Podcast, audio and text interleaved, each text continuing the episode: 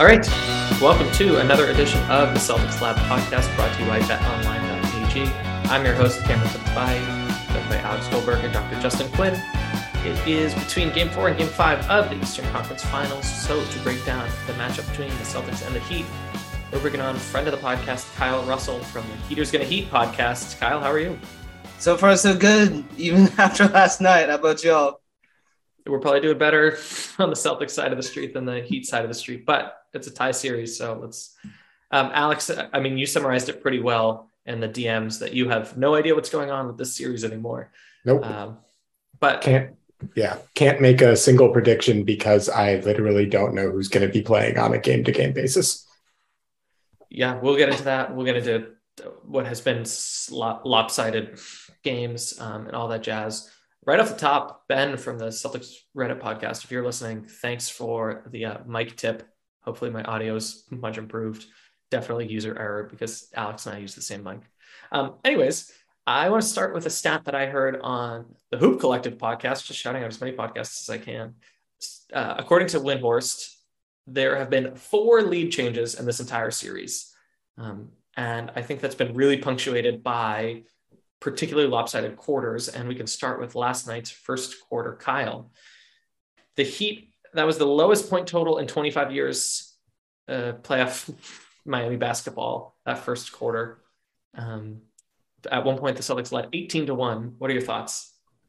So when I was looking at this one, I was thinking about the lopsided quarters in this series. Primarily, the thing that stood out has been uh, in three of the games where we've had these lopsided quarters. It's been primarily the defense clamping down on opponents. So we think, mm-hmm. you know, like third quarter, third quarter game one was primarily locking down the Celtics, and sure the Heat offense was kind of going a little bit, but for the most part it was the defense. Same in game three, the first quarter, and then also game four as well. Just defensive performances, and the only outlier is game two, which is primarily just Boston shooting so crazy that no amount of defense is really going to do anything. So what I'm seeing in the lopsided quarters is just a lot of it is either the team is completely locking in on the defensive end or on the mm-hmm. offensive end, one team is just shooting so well that it doesn't even matter. Yeah. Alex and Justin, you know, we've seen the Celtics lose quarters to the Heat 39 to 14, 39 to 18. This time around, they won the first 29 to 11. Um, Alex, what did Kyle miss in assessing what's going on with these outrageously lopsided quarters? Well, I mean, I think the story of this series is also, it just has to be taken into account that um, health is a critical factor for every minute of this series, every quarter of this series. And, you know, obviously both of these teams came into this game pretty banged up. The Celtics were missing Marcus Smart. Robert Williams came back after uh, more soreness in his knee and he, you know, played pretty well, but that flared up later. But you know, when I was watching the game last night, the thing that occurred to me is that basically Boston decided to go to a drop defense really early and have Al Horford and Robert Williams lock up the paint and then basically dare the Miami Heat to beat them off the dribble and try and get into the kind of soft parts of that defense and hit jump shots. And Jimmy Butler, Kyle Lowry were out there, but they just didn't have the same burst that's necessary to kind of punish Boston when they go to a drop defense when they send Horford and um, Rob, and when they did that in game one, uh, Miami, I thought actually did a pretty nice job punishing that defense with mid range from Jimmy Butler, getting to the line, hitting open threes, Gabe Vincent, stuff like that. In this game, it just struck me that the burst that those guys had in the first couple of games was really not present, and it seemed like Miami um, is has taken kind of a beating in their backcourt specifically yeah, I just wanted to throw in there real quick alongside that. Uh, to your point, like, yeah, the Celtics did a great job closing down the paint. And usually the counter has been try to get to the mid range, try to get to the threes. Uh, particularly, what I saw was players that it almost looked like there was. I mean, to the Celtics' credit, they played great defense. They forced the Heat into difficult shots. But some of the looks that I saw the Heat make, they sorry, they, the Heat got, they would usually still make. Um, but they just seem to be on a lid on the basket for certain players. Primarily, Max Strus 0 for 7, PJ Tucker 0 for 4. And though Gabe Vincent finished 2 for 10, he started out the first uh, the first three quarters 0 for 5. So when you have those three role players not really doing anything for the Heat, that it feeds into what Boston's already trying to do. I would add just a little bit to that in that there isn't as much mystery, I think, as people seem to think going on with this uh, particular series, in that Miami's offense only works really, really well when two things are happening. Jimmy Butler is healthy and playing like Jimmy Butler. And more importantly, when they can get out in transition based on your team making a mistake. When the Celtics forget to take good care of the ball, when the Celtics aren't healthy enough and have to play players who are exploitable, then they become easy targets for the Heat and they get blown out. When the opposite happens, there is not much in the way for Miami to get their offense going. We saw that particularly with Jimmy not being himself. And I think that health is going to be absolutely paramount moving forward to to paraphrase Alex and probably every other person who's been watching the series. But to build on that too, you go back to game three. How did Miami survive with that lead through the second half? Was the defense to offense with all the turnovers? Mm-hmm. I mean, that's been the story of the, the whole series is the healthy team is usually in the driver's seat, but the team that puts on defensive clamps uh, also has a big say in the matter. Um, I'd love to shout out just while we're talking about that first quarter, Derrick White, who came out l- like a starter. I mean, he's a six man, he's a bench player, but in the absence of Marcus Smart, he really he wasn't a wallflower. He was really involved. Um, I don't know offhand. I think he like eight shots in the first quarter alone or something like that. Um, I think he like had the first 10 for y'all or something along those lines. Yeah. Um, and that's, that's another place where I think the Celtics will talk about this in our game five preview, where the Celtics have an advantage is just a little more depth, but also a little more flexibility. Um, and as co-president Alex of the Derrick White fan club, uh, that, that rocked. Um, Kyle, I'm going to, I'm going to keep things with the Celtics perspective here. Jayson Tatum was not good in game three, and there were concerns that Boston's best player was maybe not ready for the moment. Uh, I definitely had those concerns.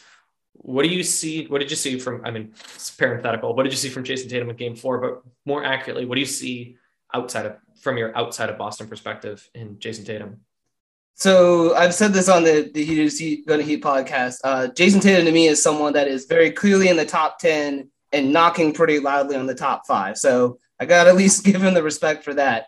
Uh, in terms of differences between games three and four, primarily what I saw was game three, he didn't have his jumper going and pretty much just decided to phase himself out from there and, and cede more to Jaylen Brown, who ended up with his 40 points, but a uh, good number of turnovers. Game four, he almost adopted kind of that Jimmy Butler mindset of, I don't have the jumper going. Well, cool. I'm just going to get to the rim. And though I do think the rest were holding, well, sorry, not holding back, they were allow- not allowing as much physicality and calling the fouls a little bit more often in game four.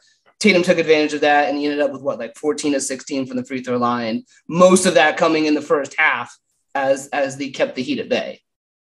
So, so props to him. Alex and Justin, I'm going to ask for 30 seconds on a player of your choice and to give you time to think. I'm going to talk about Victor Oladipo, who uh, Kyle, same, same, but different. He was really the only Heat player capable of going and and getting busy in the paint and getting uh, fouled. Um, huge disparity in the number of free throws uh, between these two teams, but that's a little by design. And if Miami's going to keep pace with that, they're going to need guys who can attack. And quite frankly, they just don't really have the personnel. Um, but Victor Oladipo looked like the Victor Oladipo of old, really getting involved, calling his own number, and in a useful way. So um, I don't know that the the Heat have enough guys doing that, especially if Butler's knee is no good and and Kyle Lowry is barely able to walk. Um, but that Victor Oladipo could come in and and I, I, don't know six free throws in pretty short order in that second quarter or something like that. I think that was huge for keeping Miami at least like interesting in the game, which which is not saying much, but moving forward uh, could be pretty big.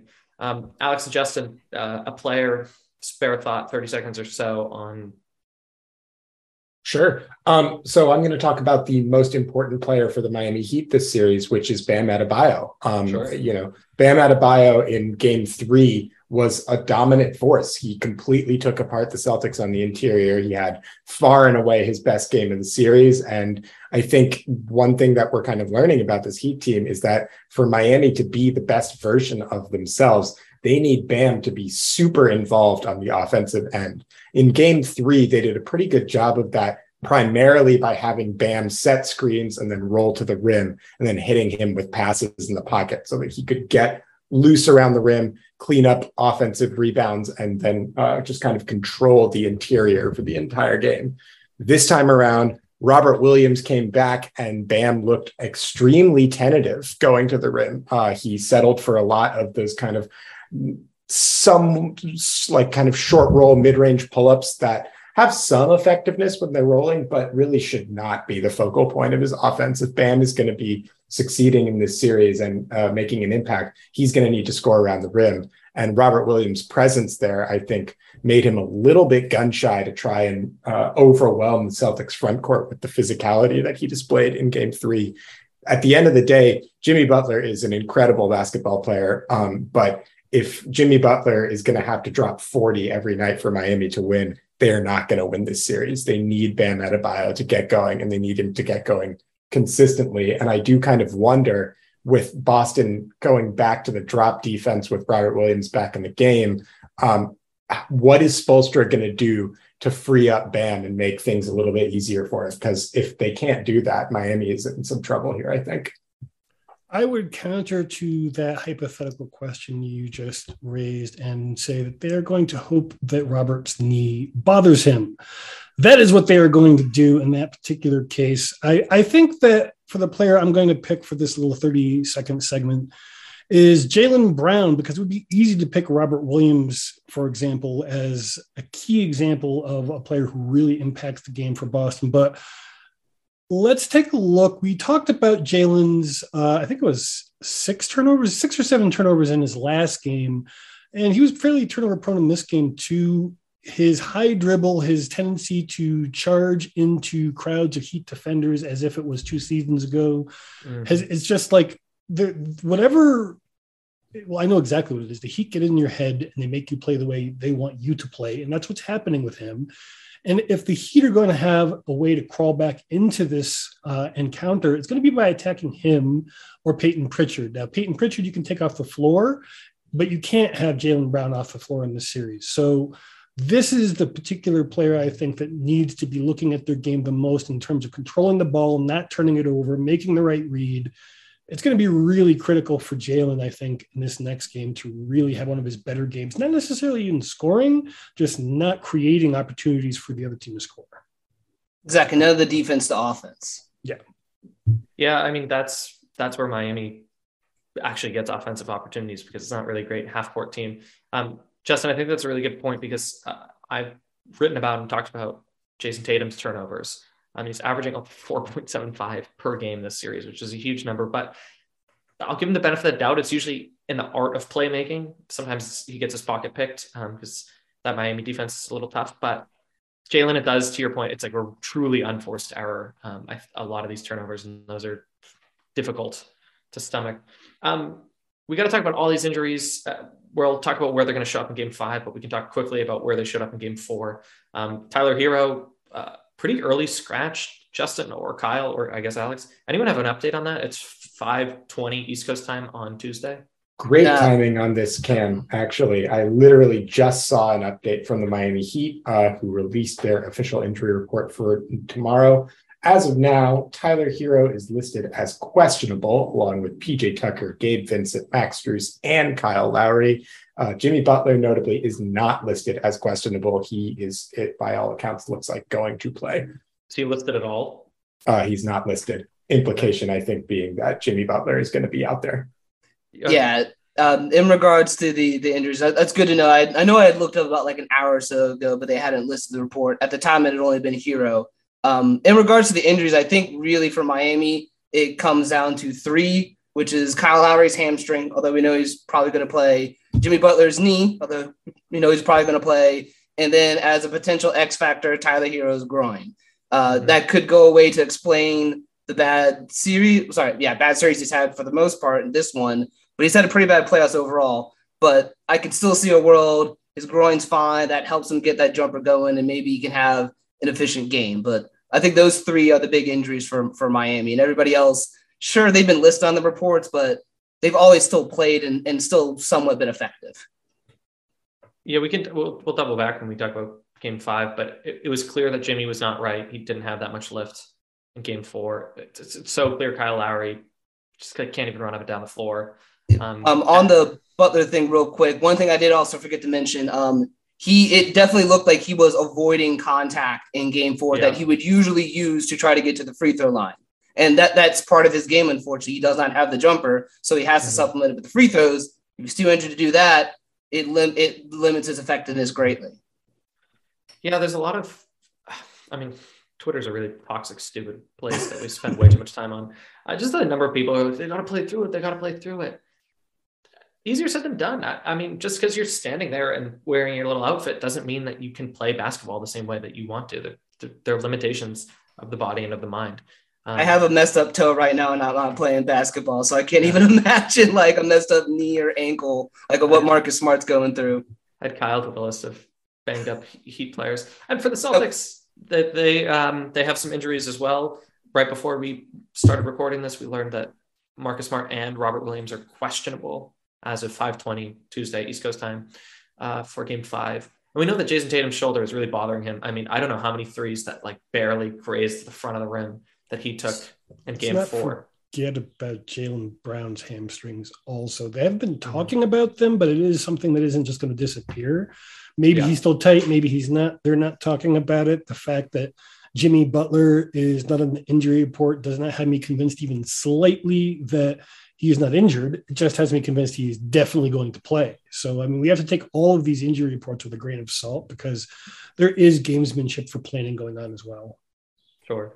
And at this point in the season, a lot has been made of the number of injuries this season. We do this every year. Every postseason, some TV uh, shock jockey gets on and talks about, oh, the injuries this year, blah, blah, blah, blah, blah. It's every year. Just you take the good with the bad, you hope for the best, and usually the teams standing at the end were teams that got a little lucky. Um, we'll talk about Marcus Smart and his absence or perhaps return in a second, but we should make mention of the fact that he won the 2022 NBA Hustle Award, the second time he's won that award since 2018 2019. Kyle, were you to hand out the award to a member of the Miami Heat, who would you give that award to? I mean, can't, can't look past PJ Tucker, unfortunately. He has been the hustle player for Miami this entire playoffs. Like Mhm. Trae Young in the first round, PJ Tucker on him. James Harden in the second round, PJ Tucker on him. Jayson Tatum in the third round, PJ Tucker on him. I don't think anybody has hustled more than PJ Tucker for the Miami Heat, but still give uh, props out to Marcus Smart for winning it for himself, just because like uh, the dude looked like he was out after Game Three with that that ankle injury, and he still came back to play. So dude, definitely hustles. Word. A shout out to PJ Tucker. I mean, yeah, there are a few players on the Heat that if the Celtics aged into those roles, I'd be really happy in five to 10 years. Um, thinking of uh, Al Horford becoming the next Udonis Haslam, who I love you, Udonis Haslam. I'm so sorry that this series seems to be weighing very heavily on your mind. All right, we'll talk about game five in just a moment, but I want to pause the action to talk about our friends at betonline.ag, the number one source for all your betting needs and sports info. BetOnline.ag hosts the latest odds, news, and sports developments, including this year's basketball playoffs, Major League Baseball scores, fights, and even next season's NFL futures. BetOnline is your continued source for all your sports wagering needs, including live betting, and of course, your favorite Vegas casino and poker games. It's really easy to get started, so head to the website today or use your mobile device to sign up and use our promo code CLNS50 at sign up to receive a 50% welcome bonus on your first deposit. Bet online where the game starts. Right now, Steph Curry is still for the betting man or woman, uh, the final, so the prohibitive finals MVP. And um, if you took that action a little bit ago, I think you're probably sitting pretty. Um, Jayson Tatum has been flirting between the second, third, and fourth spot. Um, so depending on how you feel about Game Five, there might be some value there with Taco J. Anyways, before we talk about Finals MVP, let's talk about Wednesday night's game, and we got to start with the injuries. Um, Kyle, I'll go to you first, and I will give you, unfortunately, Marcus Smart, Robert Williams, Kyle Lowry, uh, Tyler Herro, Jimmy Butler, Jayson Tatum, or anyone else. Which injury do you think is most consequential? Again, given the caveat that we don't know who exactly is or isn't playing Wednesday. So for both sides, I think it's hands down Robert Williams. Uh, we've because let's just look at the disparity between game three and four, and especially the impact on Bam Adebayo.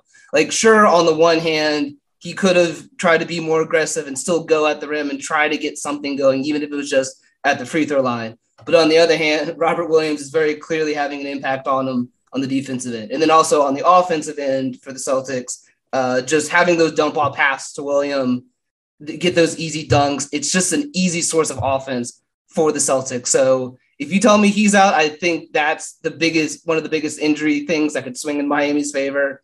Uh, but then if he's in, obviously that swings towards the Celtics as well. I actually disagree a little bit in that I think that Jimmy Butler is the most impactful potential injury just because if the Celtics stay out of their own way and don't turn the ball over, they can survive Robert Williams not being there. They have the big man depth against a team like Miami, where it's not absolutely critical that they have that many big bodies available. They can still go small and win. But if Jimmy Butler isn't able to help generate offense the way he usually is, I just don't see how they can possibly score on the Celtics defense yeah, we need a hot three point shooting performance from like Strus, Vincent, and the rest. Absolutely. Our host is muted. Muted. We've been doing this for literally three years now. Um, I don't mean to disparage Gabe Vincent or Max Strus or the G League, but it's really heroic what the Heat are doing given where their roster has come from. Um, because some of these role players, again, I they got to start somewhere. Look at Jordan Poole. Um, but I think it's so remarkable that the Heat are doing what they're doing. I mean, shout out to those guys and shout out to Spo because that we might have a former G League player or someone that the Celtics cut come in and save the day for the Heat. It's really awesome. I mean, that's why we love playoff basketball. It's not just the stars; it's the Cinderellas. Um, so building on that real quick, so Gabe Vincent and Max Strus were two-way contract players for the Heat last year. This year, they were legitimate starters in an Eastern Conference playoff game. Like mm-hmm. that's how far it came in such a short amount of time. Almost as if it's useful to use your G League affiliate as a farm system. yes. Win on the margins. No, no, no. G leagues are about getting players to sell, sell t-shirts for. That's purely it. That's what it's about. Love you, Taco. Nothing personal. Yeah. Justin, can I put you on the spot and just give us uh, again, I don't know how relevant this will be when people listen to it, but what's what's the most up to date information on Robert Williams' knees, as best as you know? So we, like I said earlier, there's lots of gamesmanship going on. It's really hard to say what the coaches of a respective team actually believe versus what they're going to tell us. And what we heard today from Ime is that he doesn't know that he was 15 minutes away from finding out what was going to happen with his knee during the press conference. And there hasn't uh, been anything specific to that, whether or not, like, yeah, he's questionable, but he's probably going to be questionable regardless of what happened. Uh, reading between the tea leaves, uh, I'm suspecting that Rob is feeling discomfort after every game. He was clearly feeling after this game. And I think he's probably going to play unless you really, really can't moving forward, as long as there's no structural issues that they're concerned about. Um, so it's really just a matter of pain tolerance. I think it's going to be the same thing with the Heat players, and frankly, with Smart though, with two different sprains in the same foot, uh, it may have something even beyond his pain tolerance to overcome. So, I, I totally agree with that. It does occur to me that Marcus Smart was standing and running around and walking around yeah. sideline. Um, not my body, not my choice. Um, but come on, dude. Maybe Alex has feelings. What is Alex thinking? I mean, I just my feelings are that every fiber of my body is telling me that Marcus Smart is not healthy enough to play in this next game. But I also know Marcus Smart, having watched him for the amount of years that I have. And I, I think Marcus Smart might actually fight somebody to get on the court uh, for game five. I, I, you know, it's weird. Like I feel like I, I feel like there's a reasonably good chance that he's going to play. I don't know if he's going to physically be able to move, but I think he's going to try to play anyway because he's a crazy person. I want to see. The, uh, just to yeah, real quick. You go. Um, you go. Okay, sorry. Uh, just to build on it real quick, I do see Marcus Smart kind of like like you know it's Celtics version of Draymond Green or Jimmy Butler in that you literally are going to have to strap them down to not to keep them from not playing in a game, regardless of health status. Effectivity will be the question, not availability. Yeah. Yeah. I think that with Smart, it might be better for him to be the the Rob Williams game seven available uh, for the last round where he was technically available to play, but they were only going to use him in a disaster situation that just didn't arise. So mm-hmm. I think that's the way to go. If he is, you know, pushing to play, tell him that. Oh, one more thing as well. Um, you know, winning this and tying this series 2 2 also gives you the option of maybe you don't have to play him in game five because you know you have that game six little bit. Maybe I don't I'm, know. I'm always really like you never ever ever want to give up on a playoff game, in my opinion. I mean, I, yeah. I know I was tweeting about it last night, but the Heat looked so banged up that, in my opinion, that was probably the wiser decision. But I mean, unless literally your whole team is as banged up as Miami's looks like they were last game, maybe you know punting on a playoff game is not the right move. It's hard, really hard to say. Yeah, and you know, I just don't know that the Celtics, as currently constructed, even as well as they have been playing in the kind of later stages of the playoffs, I just don't know that they can bank on like, yeah, we're definitely gonna win on the road in Miami in Game 7 mm-hmm. There's just too many variables that go into effect. You know, home crowd, health. Uh, in in a game seven, if the crowd gets going, that's when people like Max Strus or Duncan Robinson can get hot for no reason. If I'm the Celtics and if Marcus Smart is actually able to go, I feel like you have to put him out there and try and close this thing out in six because game seven on the road would be a big task for them. Plus, a game seven means they've been playing every other day since game three of the Bucks, exactly. which is just insane to think about. Yeah. And I was going to use this factoid for game five, but we can use it for game seven. The Heat right now are seven and one at home in the postseason, the second best mark, uh, obviously behind the Warriors. The Celtics, for what it's worth, are five and two on the road in the postseason. That's the best mark in the playoffs as well. So, yeah, we can worry about game sevens when we get there. Let's worry about game five for a second. Kyle, the dreaded Miami Heat zone didn't seem to work that well against Boston. It looked like Jayson Tatum looked around, saw no one was guarding him 18 feet from the basket, and was happy enough to shoot. What do you think the Heat do defensively, um, either from the jump or down the stretch in game five? What kind of scheme are you hoping they employ or thinking they'll employ? So really i think like when i was looking back at the zone i was looking over through the, the replay of this game uh, what i noticed a lot of is back to the impact that robert williams has on the zone where bam Adebayo can't leave him alone. Like pj tucker can't contest that dump off pass or that lob threat. It has to be bam Adebayo. but if you're doing the zone he has to more patrol and can't really stick to robert williams. So i imagine they probably dial well I, whether they do zone or not may actually depend upon the lob threats that Robert Williams or Grant Williams can be. If Robert Williams is out, maybe you try more zone. If he's in, maybe you try it a little bit, but as soon as it gets punctured, you go back to more man to man so you can try to keep Bam Adebayo on him and at least cut off the lob. And then, yeah, just everything after that is you know, the usual defensive principle. I mean, both these teams pretty well know each other by this point. It's just who can get the shots to fall. There is one thing that I think is somewhat Rob proof with regard to the zone, which is that regardless of whether it's going to be Robert Williams out there as the lob threat, Al Horford and Jayson Tatum now know how to take apart a zone from the top of the key. Those guys I thought were really in sync last night, getting quick penetration into the middle of the floor and then setting up teammates for passes or uh, having the option to drive to the rim and get free throws. Now, obviously, the officiating does matter a lot. If they're calling it tight, it's going to be easier for the Celtics to bust a zone. If they're calling it a little bit looser and letting him play, then that could work as a mix up. And I agree, ultimately, the main zone buster for the Celtics is Robert Williams in the dunker spot. Mm-hmm. But I do think that there is a way that they can handle it without him. I'm a little bit less worried about the zone defense specifically. I am more worried and have always been worried about just the turnovers that Miami can create, particularly when they blitz and uh, when they have Jimmy Butler kind of roving off ball as a person who can just intercept careless passes.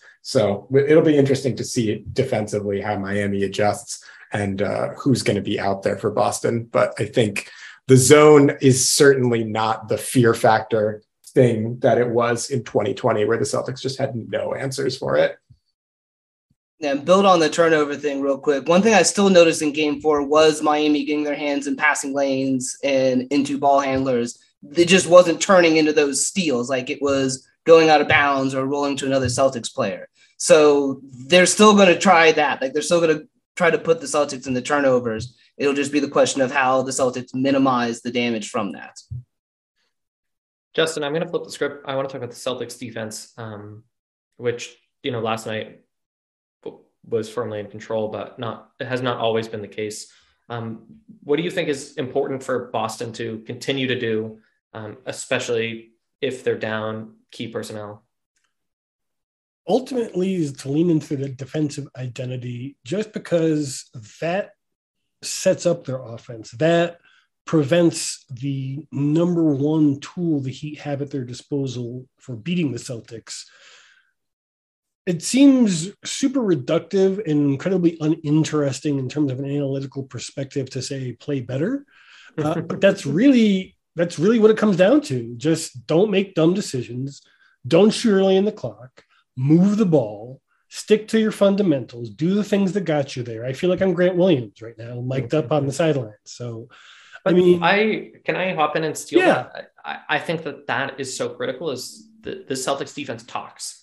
You can hear it yeah. on the broadcast, not just in the wired segment, just like if you're listening, um, and you can see the body language when they're switching, when they're doing a quasi zone. It's a very cohesive, active choice, and you can see when they they stop doing that. Um, in the same way that their offense stagnates because they're a little young, the defense falls apart when they're a little young. So uh, that keep playing well or play better is not for nothing because the Celtics team sometimes just doesn't play up to its standard. Um, specifically, obviously, we've talked about on offense, but on defense too. Yeah, just sorry, just one more thing to jump in with regard to the conversation around defense. It's interesting because I think you're, but you are completely right, Justin. For the Celtics, they simply need to just play better and with more communication and more engagement than they have been for most of the series on the defensive end. In short spurts, they've been great. But I think that's doubly so the case because of how Miami's offense works. Miami's offense, when they are going in transition or um, off of an offensive rebound or off of a steal, uh, they are scoring at a rate of 1.36 points per possession, which is alarmingly good. But like Miami absolutely kills you when they get turnovers and they get rebounds and get a chance to get out and run. Uh, when they have to play half court or when they are playing off of a Boston make or made free throw, that drops down to 0.97. So the chasm between what Miami is able to do offensively when they get uh, rebounds, when they get in transition, and when they get uh, you know steals and turnovers is so huge between that and their half court offense off of makes. In a lot of ways, this series really does come down to Boston's execution on defense Uh, throughout the full 24 seconds of the shot clock. They have to be disciplined on rebounds. They have to secure boards. They have to minimize those turnovers. And if they do that, that forces Miami to play in a half court offense, which they still really have not solved in any meaningful way. And it's just, it's really staggering how much this is there for the Celtics if they don't just like shoot themselves in the foot the, the, ironic thing of Miami's offense is that they had kind of solved the problem in the regular season by being the best three point shooting team in the league. And then come playoff time, that's just fallen off a cliff. Hence, now we've had to resort to these more grind out tactics. Like to your point, why does the defense offense work so well? Because most of the time it's a Jimmy Butler popping the ball out or a Victor Oladipo popping it out and getting easy points that way. Um, I, I, find it funny the defense talk just because I could also very much picture Erik Spoelstra giving that exact same speech as well. Like these two teams are are very identical in the sense yeah. of defense first teams that just try to lock you down there, um, and that both just kind of just need to play better on that end. Man, you're fired. I'm yeah. I'm, play better, Cameron. Um, All right, I have three sentence sentence starters to give you three gentlemen. We'll do them one by one, um, and I'll ask you to respond in 30 seconds to a minute or something like that. Let me start with you, Kyle, and let me start with my first prompt. Game five. Who is going to have the the most important game for their team? You can pick a Heat player or a Celtics player, but the biggest X factor player in Game Five is going to be Bam Adebayo. I mean, we we saw the potential of what happens if he actually turns it on in game three, uh, and then the flip side of when he does not in game four. But if he can come out and it, it, again, it does not have to be, you know, one of those 10 to 12 games where it's hyper efficient. Just get 20 attempts up, try to get to the line, and muck, muck it up that way. Um, but I would give Bam Adebayo to be the biggest X factor for game five. Justin, I'll go to you first. Uh, Heat player or Celtics player, the biggest X factor player in game five is going to be? If it's not Bam, I mean, I really want to vote for Bam as well because he is he really is their best shot at, at pulling out this series. Uh, then I'm gonna go with Robert Williams, even though I said Jaylen Brown is more important, and he is potentially. I have confidence that Jaylen Brown is going to for at least enough to get ahead one game in the next game. I think his his game in particular. I don't know if the Celtics are going to win the next game, but I I'm very confident Jaylen will have a bounce back game. So I'm going to say that Rob is going to be the key because Rob and Jaylen having a good game would be enough, I think, to get Boston over the top, barring a performance of the ages from Jimmy or Bam. But either of those players, it's definitely on the table. Uh, I think that there's very little reason to believe that we will be seeing Marcus Smart in the next game. It's possible. I would be, you know, mind blown. But if someone who is not Bam, who is going to radically transform the game, it would have to be Rob, in my opinion. All right. And arguably because of some of the impact he could have on Bam. Absolutely. All right, Rob's off the board, Bam's off the board. Alex Goldberg, the biggest X Factor player, Heat or Celtics? Uh, you know, game five the biggest X factor player in this entire series and for the entire playoff run for the Celtics has been Jayson Tatum. And that's the guy I'm going to go with. Mm-hmm. At the end of the day, if Jayson Tatum gets it rolling at the level that he's capable of getting it rolling, there is not a single defensive answer in the game for it. He is that good. And I think that he hasn't really had in this series the signature game that he had, for example, in game six against Milwaukee last series. He just hasn't had, you know, he's had good games. Don't get me wrong. Jayson Tatum, I think, has played, for the most part, extremely good basketball outside of game three in this series, but he hasn't had the signature. I have arrived true superstar game that can really put the Celtics in control of this matchup. I think that there's a chance that game five is that game. But at the same time, Tatum's shoulder did not look great last night. He was getting to the rim, he was scoring points off of free throws. The jumper was falling well short for most of last night. So I'll be really interested to see what he comes out and brings from an offensive standpoint. But even more so, we haven't seen the same level of defensive intensity from Jayson Tatum that we saw on the Bucks series when I think he played perhaps the best defense of his career in that mm-hmm. series. Um, he was flying all over the place, disrupting passing lanes, getting into ball handlers, and uh, forcing turnovers. And while he's been good defensively this series, he hasn't been great defensively. So going forward into game five, the player who has the most control of how this goes, the true X factor, is Jayson Tatum. If he gets unlocked at the level that he was able to get to in the Buck series and in the Nets series before that, I just I don't see an answer for him on the floor. Yeah, building on that real quick. Um, one of the one of the factors that I put in for Miami when I was doing the preview of this series was can Jimmy Butler play to the level of Jayson Tatum? Game one, did a little bit better. Game two matched him, though was still a blowout because of the other factors. Um, three, well, this is a bad Tatum game. Four, I mean, obviously went completely Jayson Tatum's way. And now let's see what what happens in five. It because Jimmy's injured, so he might not be able to do it. So I don't even think you need necessarily a great Jayson Tatum game. Just be good. But he's not on the injury report. You're, you're saying he's injured, but not on the injury report. I'm saying Jimmy Butler will play through injury. Again, it's it's avail- not the question of availability, but effectiveness. Uh, thanks for playing, everyone. The correct answer was Al Horford, um, just because he deserves a moment in the sun. Uh, the shooting, if that can come back in a big, big way. I mean, I don't give it.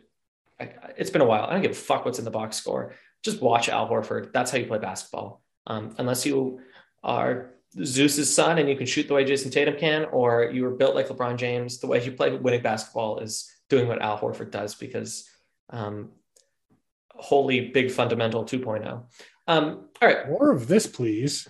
Yeah, that was, that was great. Loved that. Uh, he did the searching for the ball turn salute for the audio only people. All right, second question. Uh, same go around. Uh, I'll start with Alex first. The Miami Heat are going to win Game Five because.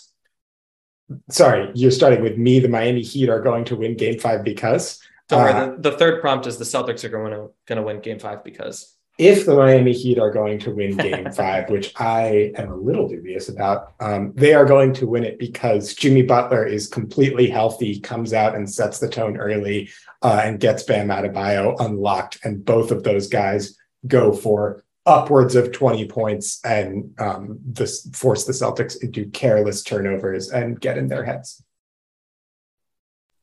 Justin, same question. The Miami Heat are going to win Game Five because. There is no other reason why the Miami Heat are going to win game five. That is what they do. If they can do it, they will win. But also, I have some doubts of, about that being possible because they both need the Celtics to play bad, which they do, you know, to give the Heat the credit they deserve. A very good job of making you do.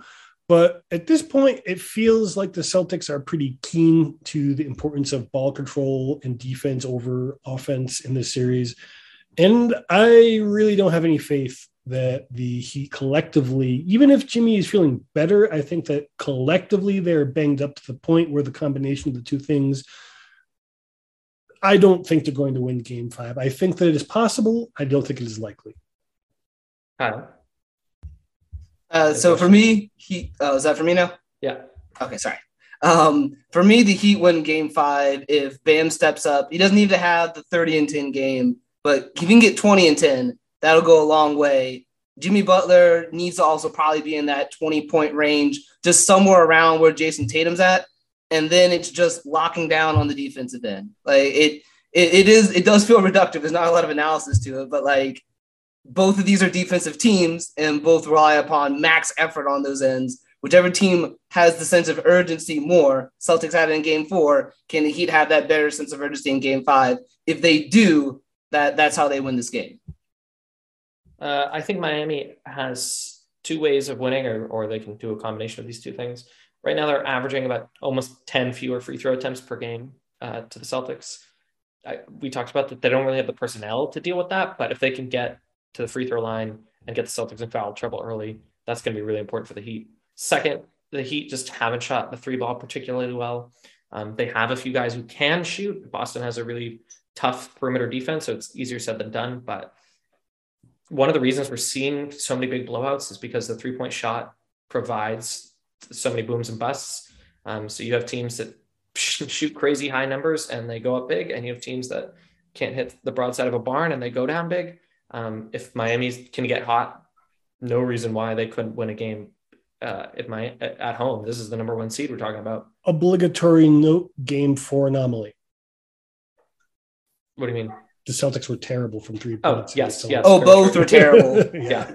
Yeah, so, it's actually- so the best way to overcome being bad at three point shooting is your opponent being bad at three point shooting in the same game, right?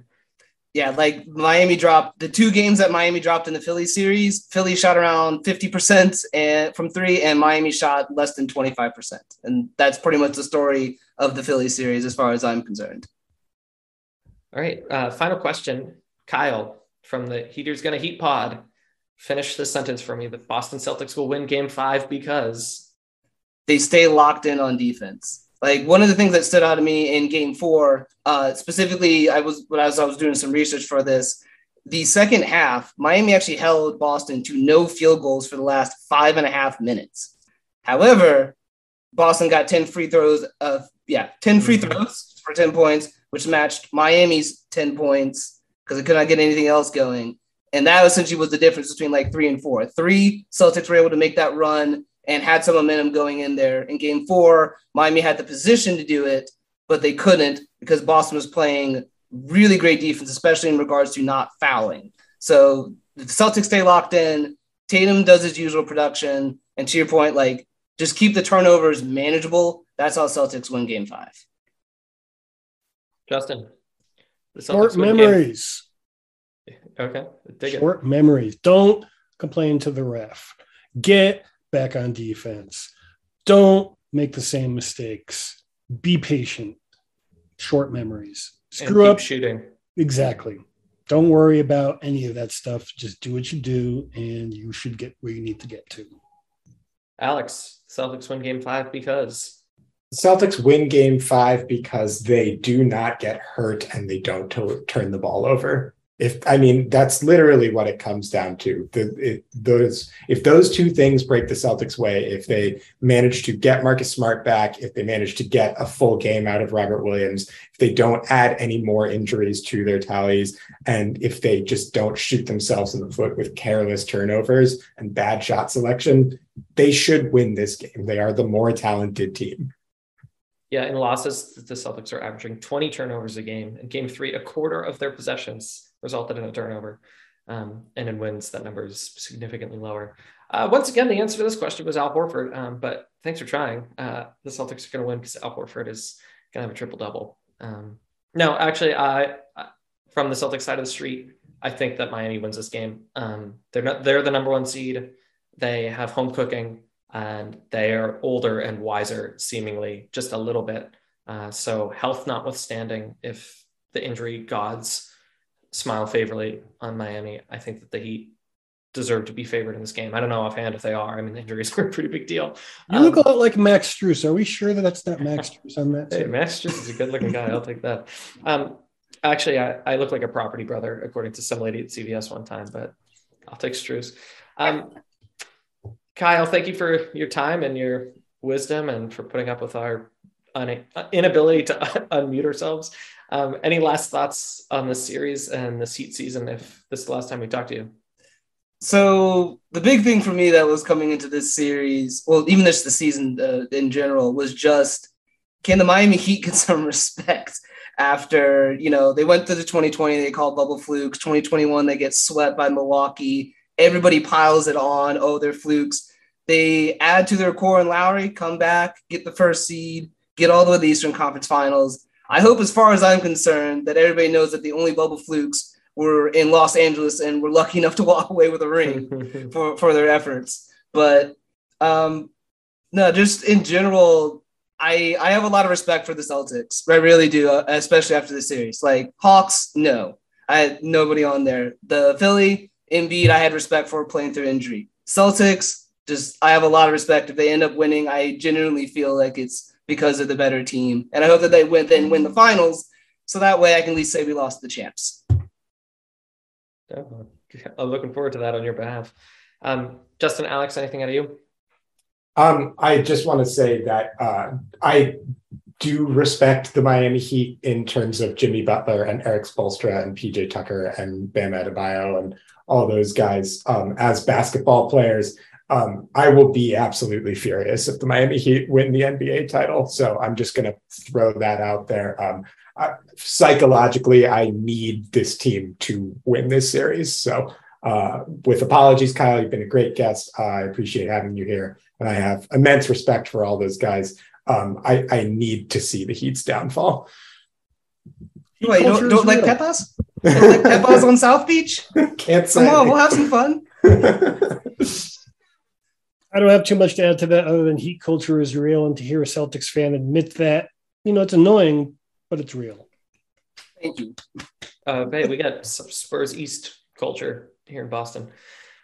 Uh, all right, Kyle from the Heaters Gonna Heat podcast. Thank you so much. Thanks to everyone that's listening. And I'm sorry, I have to pause and say the fi- following sports are really stupid, and um, what happened today in Texas is really devastating. Um, so I, as a teacher and just a person, I, I need to acknowledge how hard all of that is. So hopefully this was fun, but um, basketball's pretty dumb when you think about it. Um, so if I looked distracted during this podcast, it's because I was distracted during this podcast. Um, Thoughts so, and prayers don't mean much of anything without action.